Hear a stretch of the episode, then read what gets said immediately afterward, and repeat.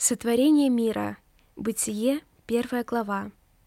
События, о которых ты услышишь из нашего подкаста, записаны в Библии очень коротко и ясно. Бог не пытается доказывать нам свое существование. Доступными и простыми словами Он повествует о своих делах, ожидая от людей веры Его Слову. Вначале сотворил Бог небо и землю. Земля находилась во тьме. Она была совершенно пустой.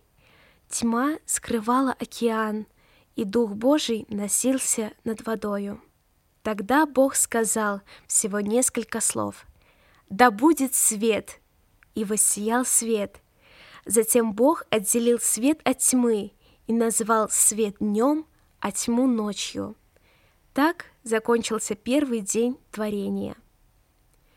На второй день Бог создал воздушное пространство, чтобы отделить воду в облаках от воды на земле, и назвал его небом.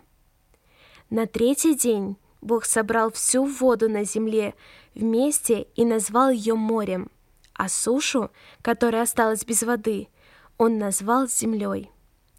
Бог покрыл ее прекрасными растениями, травой, сеющей семя, и деревьями, приносящими плод по роду своему. Богу понравилось то, что Он сотворил. Все было хорошо, и Он продолжал создавать. На четвертый день Бог сотворил солнце.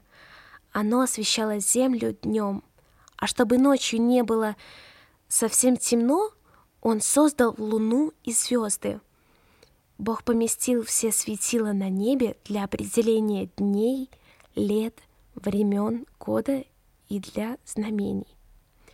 И увидел Бог, что это хорошо. Наступил пятый день. Бог сотворил всякого рода рыб и присмыкающихся, чтобы они жили в море. В этот же день Бог сотворил птиц, и земля наполнилась их щебетанием – и прекрасным пением. Бог увидел, что и это хорошо. На шестой день Бог создал самых разных, больших и маленьких животных породу их, чтобы они жили на земле. Бог дал им в пищу растения и траву, и сказал плодиться и размножаться. Все, что создал Бог, было хорошо — так за шесть дней Бог сотворил небо и землю и все, что на ней. Бог — всемогущий Творец, и Его Слово имеет великую созидающую силу. Его замыслы гениальны. Он не только создал землю и все светила небесные, но и установил законы движения для планет и звезд, для Солнца и Луны. С тех пор день сменяет ночь, и весна — лето. Осень и зима следуют друг за другом.